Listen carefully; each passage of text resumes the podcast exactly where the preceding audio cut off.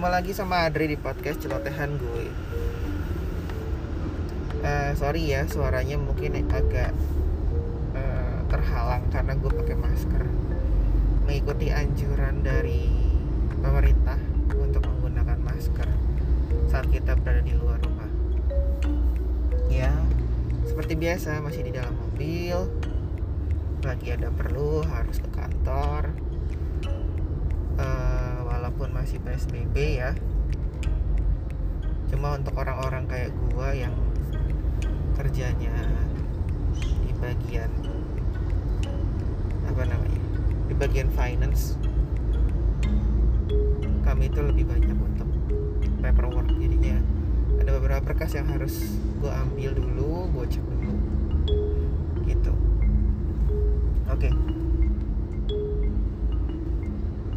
kita nggak tahu ya sampai kapan nih corona. Tapi yang jelas ini kan virus baru. Masih apa namanya masih dalam masa uji coba vaksin masih dalam masa eh, dicek. Semua semuanya dicek. Ini gimana ya ininya apa namanya eh, virusnya ya. Gimana cara menangkalnya ya? Gitu-gitu. Selama masih dalam uji coba seperti itu beberapa hal dilakukan oleh warga dunia. Ada yang bikin obat sementara untuk menurunkan gejalanya. Ya banyak lah gitu gue nggak tahu jelas soal medisnya seperti apa.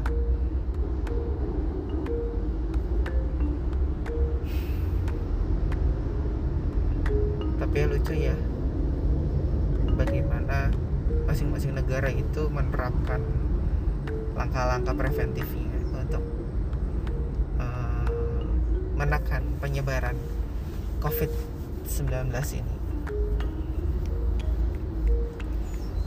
dan nggak main-main. Eh, langkah preventifnya. Kayak pertama kali kasus di China ya harus di lockdown satu kota Wuhan di Italia juga begitu. Dan negara-negara lainnya banyak yang menetapkan seperti itu. Dan juga ada yang apa namanya mungkin terobosan gaya herd immunity ya itu gue nggak tahu sih tapi katanya sih eh, gimana caranya kita berkelompok eh, menciptakan satu kelompok yang sehat lah gitu. cuma lagi-lagi ya itu kan eh, usaha. Semoga aja bisa berjalan dengan baik. Cuma gini gue pengen ngomong soal Indonesia nih awal-awal banyak pro kontra soal lockdown. Banyak pro kontra soal eh, virus ini nggak bisa masuk di Indonesia karena Indonesia iklimnya tropis cenderung panas gitu loh misalnya. Virusnya nggak apa namanya Eh, virusnya nggak bisa bertahan lama. Tapi ternyata masuk juga gitu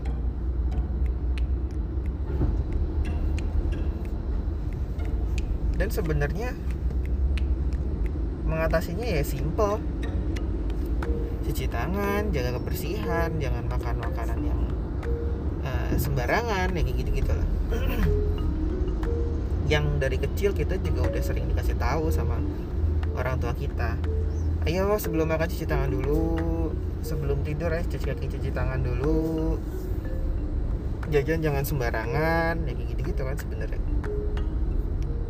kalau mau dipikir-pikir simpel ya cara penanganannya pencegahannya sorry cuma memang mungkin eh, bukan mungkin ya namanya manusia keteledoran itu tinggi gitu. Gue tuh jadi ingat eh, beberapa tahun yang lalu ya kalau nggak salah. Waktu ada SARS. Eh bukan pada saat SARS keluar sih enggak. Tapi lebih pada ngomongin aja gitu ngomongin aja soal SARS soal uh, flu burung flu babi segala macam. Itu sempat ngobrol-ngobrol sama istri gua. Dan covid pun termasuk SARS ternyata kan. Itu gue sempat ngobrol kalau wah beruntung ya virus yang flu babi flu burung ini menularnya itu dari ke, ke manusia itu melalui hewan. Hitungannya yang hewan itu tuh uh, apa ya bukan gak ada di mana-mana ya. Menemukannya pun agak susah. Bukan menemukan agak susah juga ya. Kita nggak setiap hari kontak dengan hewan-hewan itu jadinya ya penularannya itu bisa dibilang uh, bisa terkendalikan ya kalau oh, itu gue sempat ngobrol itu tadi ngobrol gue sama istri gue coba bayangin kalau misalkan virus seperti itu penularnya dari manusia ke manusia. Wah nggak tahu deh kayak apa dan ternyata beberapa tahun setelahnya benar kejadian. Adanya virus coronavirus disease ini.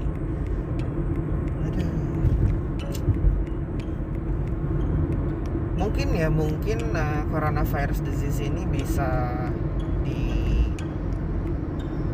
diatasi lah beberapa tahun ke depan cuma efek dari virus ini yang nggak kasat mata ya yang nggak kelihatan itu gede banget sama dunia gitu.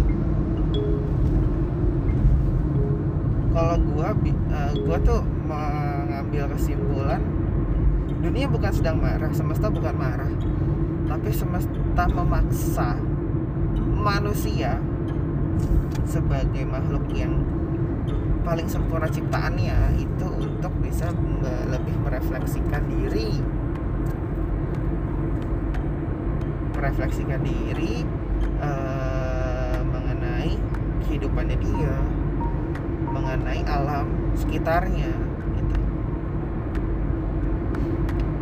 Sekarang coba kita bayangin aja karena covid ini negara-negara dipaksa untuk menutup dirinya. Sedangkan keberlangsungan kehidupan sebuah manusia di era modern ini itu kan tergantung dari uh, transaksi. Tergantung dari perputaran mata uang. Intinya kita dependen kita bergantung satu sama lain mau itu perusahaan besar mau itu orang sekaya apa pun mau itu orang nggak punya apa pun perusahaan kecil atau perusahaan menengah semuanya saling bergantung. Baik pemerintah dan swasta semua saling bergantung. Nggak pandang kelas bener-bener nggak pandang kelas semua kena. Saat negara-negara itu menutup dirinya agar tidak ada kasus uh, penyebaran yang diimpor itu imported case dari negara lain untuk COVID ini. Mereka berusaha untuk menyelesaikan dulu di dalam negeri. Tapi ada yang namanya ekspor dan impor. Ada beberapa negara ada ya semua negara tuh ada yang tidak bisa memproduksi bahan bakunya sendiri negara ada yang tidak bisa uh, membuat spare part atau apa pun di negaranya sendiri karena satu dan lain hal. Jadi mereka tergantung dari negara lain. Makanya banyak perusahaan-perusahaan besar yang membuka pabriknya di negara-negara dunia ketiga kasarannya.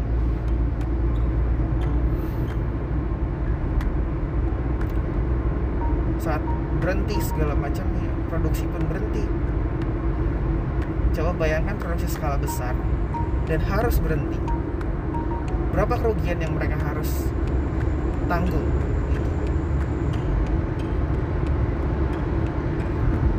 Satu karena tidak ada produksi berarti barang tidak ada. Bisa menyebabkan kelangkaan.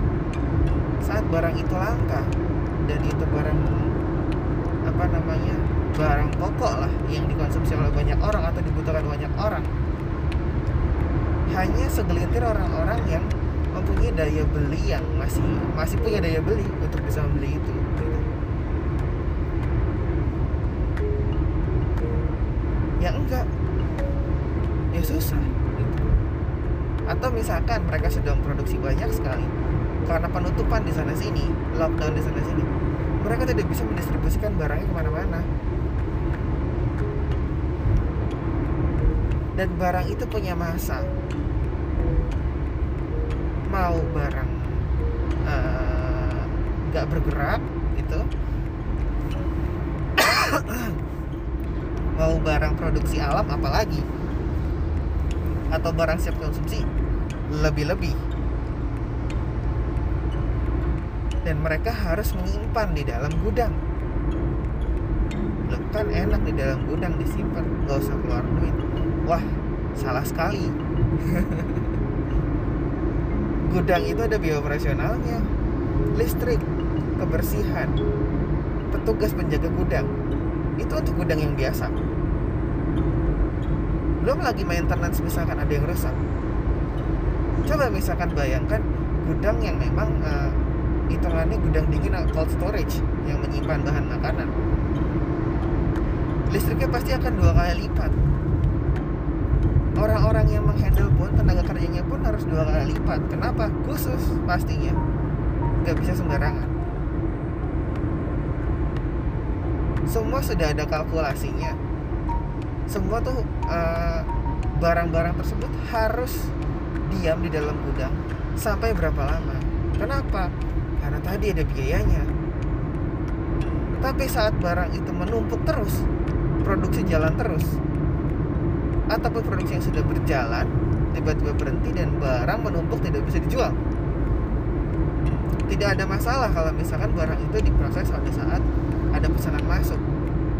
Tapi nanti ada kan impactnya juga.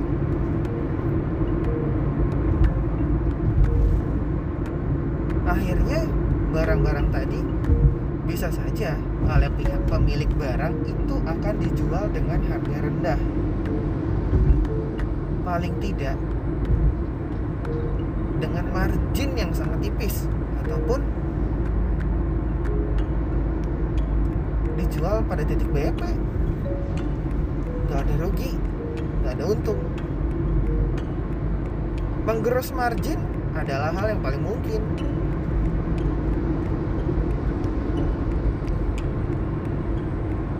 Margin itu untuk apa sih? Keuntungan bagi pemilik. Benar Terus untuk apa lagi? Investasi kembali, reinvested. Ke mana? Bisa ke tenaga kerja, bisa ke alat, pengembangan. Ya, seperti itu. Tapi saat rugi, tidak ada investasi, tidak ada margin, tidak ada keuntungan, tidak ada profit. Semua itu hilang. Ataupun keuntungan semakin kecil, apa yang bisa didapatkan akan semakin kecil pula gitu.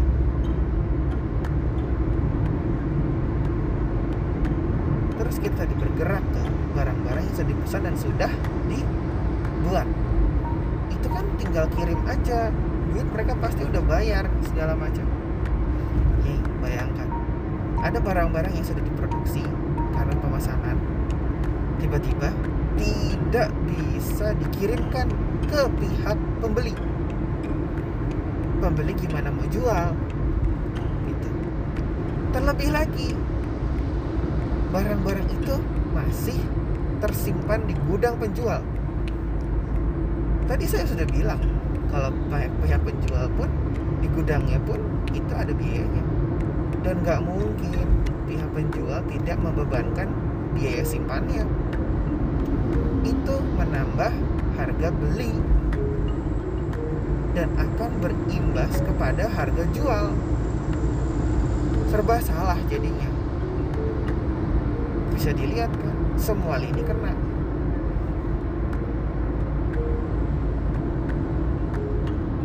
Saat seperti itu penjualan berkurang. Biaya-biaya operasional yang tetap tetap harus dikeluarkan biaya variabel mungkin bisa ditekan. Dan biaya tetap seperti gaji pegawai listrik dan yang lainnya. Gimana? Gaji pegawai lah contohnya. Vital. Pegawai itu adalah aset di setiap perusahaan. Saat tidak ada pegawai perusahaan tidak akan bisa berjalan sama sekali pegawai itu memang butuh penghasilan. Kenapa? karena mereka butuh untuk hidup. Saat seperti ini semua terlockdown semua terbatasi semua terlimitasi penjualan berkurang berkurang. Dana operasional tersendat. Coba banyak kok akhirnya yang memphk-kan karyawan-karyawannya. Mau tidak mau. Kenapa bukannya mereka nggak punya uang? Mereka punya uang. Tapi kak apa tahu? Mereka sudah dalam titik nadir. Oh bisa nih bisa bisa bisa. Berapa lama sih lockdown tiga bulan? Oke bisa. Di dalam waktu tiga bulan itu mereka harus menjual. Tapi pada saat oh ini bisa cover untuk satu bulan ke depan kita pelan-pelan. Ternyata banyak yang tidak bisa. Akhirnya pengusaha mau nggak mau mohon maaf. Pengurangan pegawai. Pemotongan gaji. Pemotongan tunjangan. Nanti berimbas ke mana-mana. Terlebih untuk Indonesia loh yang sebagian besarnya masih mengandalkan sektor real. Atau um, yang saya tahu itu uh, sektor-sektor yang ya pedang-pedang kaki lima UKM-UKM kecil.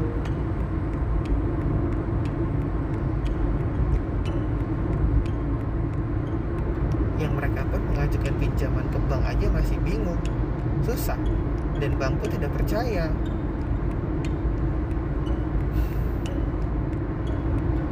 Saat tadi semua PHK pemotongan gaji penyetopan tunjangan segala macam berimbas kepada penghasilan yang diterima oleh para para karyawan. Di semua level. Berarti apa? Daya beli mereka menurun. Saat daya beli mereka menurun mereka bisa shifting. Oh ya udah deh biasanya makan di toko A yang mahal dan enak. Ya udah apa toko B lebih murah tapi masih enak juga kejadiannya bagi yang masih menerima penghasilan masih bisa shifting seperti itu. Tapi yang tidak menerima penghasilan sama sekali mereka harus membeli bahan makan apa uh, untuk makan mereka sendiri mereka mengolah sendiri ataupun terkadang mereka juga beli. Tapi sampai kapan mereka mengandalkan sisa tabungan mereka kalau mereka tidak bekerja kembali untuk mendapatkan penghasilan. Akhirnya semua berefek ke roda perekonomian. PHK di mana-mana. Perusahaan banyak yang bangkrut banyak yang tutup. Saat perusahaan bangkrut perusahaan tutup. Setoran ke negara berupa pajak juga akan berkurang. Padahal negara membutuhkan dana untuk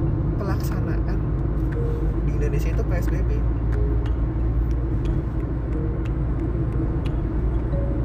semi lockdown akan berefek ke situ.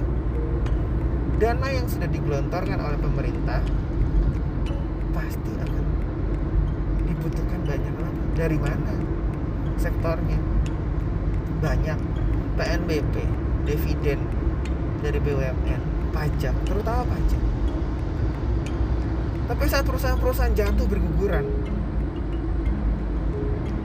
mulai dari perusahaan besar sampai perusahaan kecil mau store pajak gimana? Oh bayar utang aja nggak bisa. Mau sampai jual kolor juga ya sudah nggak bisa. Mau gimana lagi? Dilema kan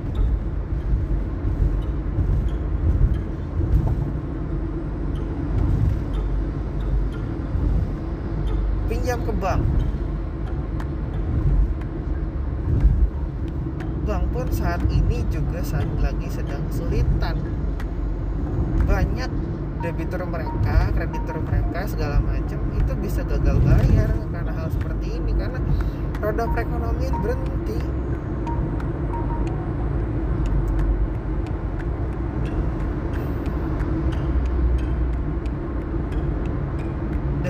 Dan imbasnya benar yang tadi saya udah bilang dari tadi dari atas ke bawah terkena imbas.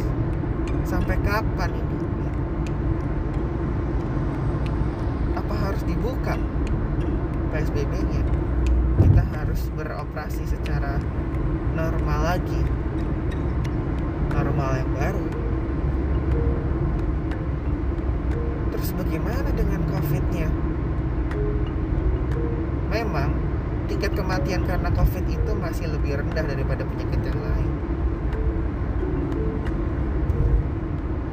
Tapi potensi untuk lebih berbahaya juga ada. Jadi bagaimana?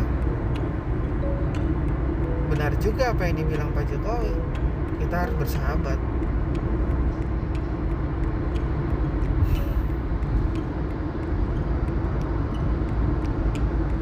Tapi sebelum kita melakukan hal seperti itu, paling tidak, paling tidak PSBB-nya bisa dijalankan dengan baik. Ya gimana mau dijalankan dengan baik? Banyak hal-hal konyol terjadi.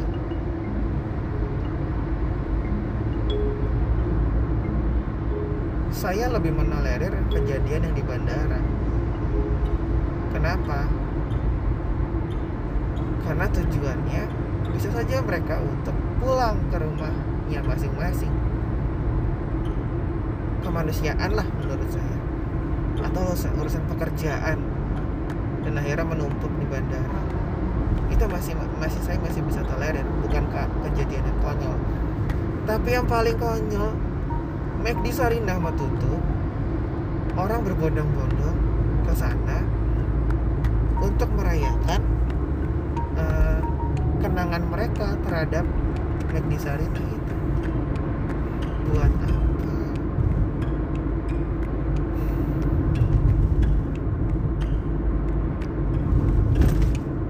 ataupun ada yang sekedar ikut-ikutan. Itu yang ngaco. Banget. Banget banget banget.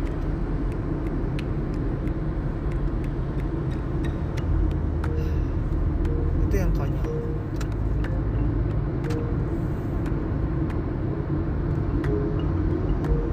Tapi ya dibilang telat juga.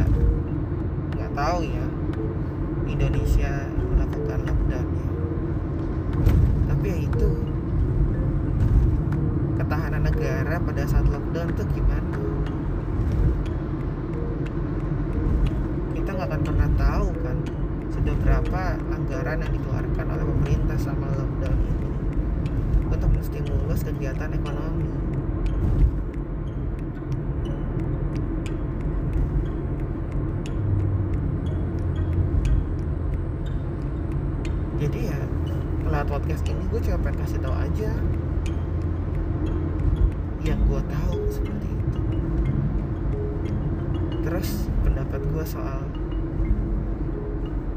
dibukanya secara bertahap. Itu mungkin keputusan yang mau tidak mau.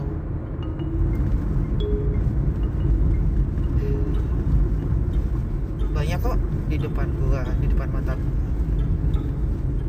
Orang-orang yang terdampak langsung oleh covid ini.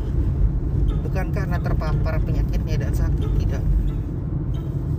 Tapi imbasnya. Ada yang dihentikan tidak digaji ada yang gajinya dipotong ada yang dirumahkan tidak menerima gaji.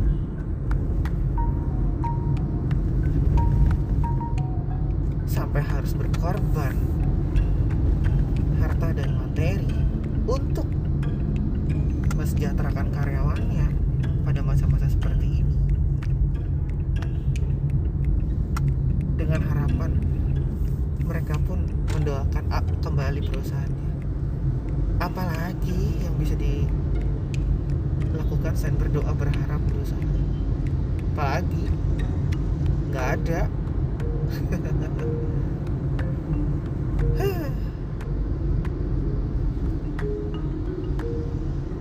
Ya alam sedang menunjukkan kuasanya. Tidak harus dengan gempa bumi tidak harus dengan uh, gunung meletus Jadi, pandemi seperti ini.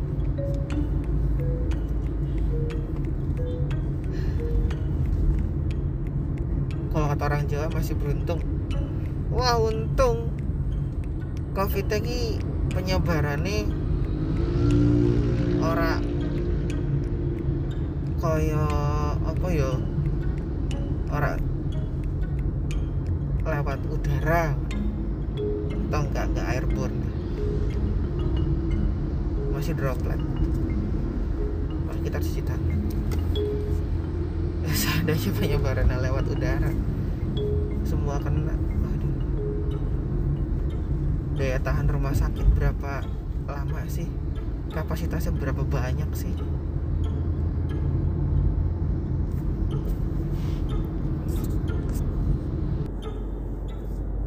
jadi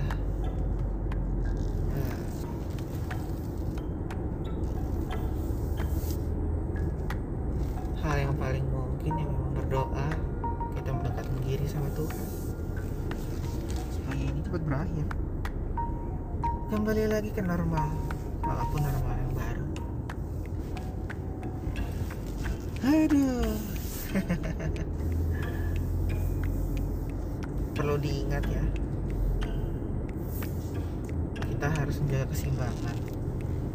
Walaupun ya banyak yang ngomong juga ini konspirasi.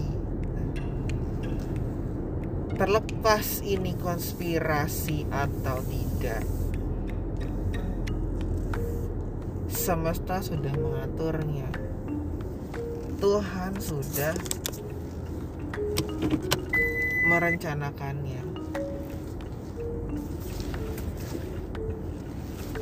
merencanakan hal itu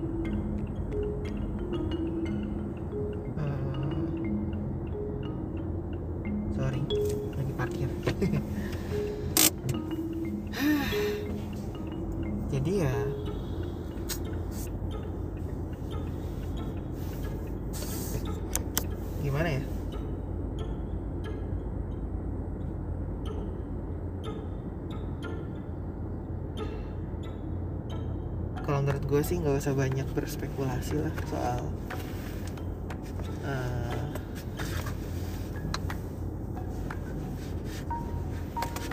konspirasi atau tidaknya. Kenapa?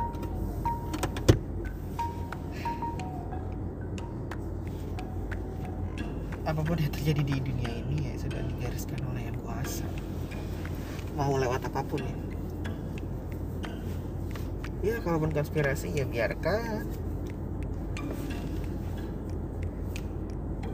menurut gua kalau berpikir seperti itu kita udah stres tambah stres aja. Bikin hal negatif tambah banyak aja. Kan wah anjrit gara-gara ini gara-gara ini. Ya tadi gue bilang semesta berjalan dengan caranya yang misterius daripada gue mikir kayak begitu lebih baik gue mikir ya emang semestanya lagi menguji kita manusia. Apalagi. Oke. Eh, sekian cuap-cuapnya Adri di catatan gue soal corona ini dan pendapat gue terima kasih buat yang dengerin. Bisa di follow di Spotify bisa juga di denger di platform lain di Anchor. Dan gue juga ada beberapa podcast lagi. Satu podcast untuk cerita anak-anak di podcast dongeng Anara. Nah, sampai saat ini belum ada di Spotify itu ada di Anchor. Terus uh, ada podcast Sindang Kopi yang isinya obrolan-obrolan santai sama teman-teman gua. Mau di follow juga ya semuanya. Terima kasih untuk yang udah dengar kita ketemu di episode berikutnya. Oke, bye bye.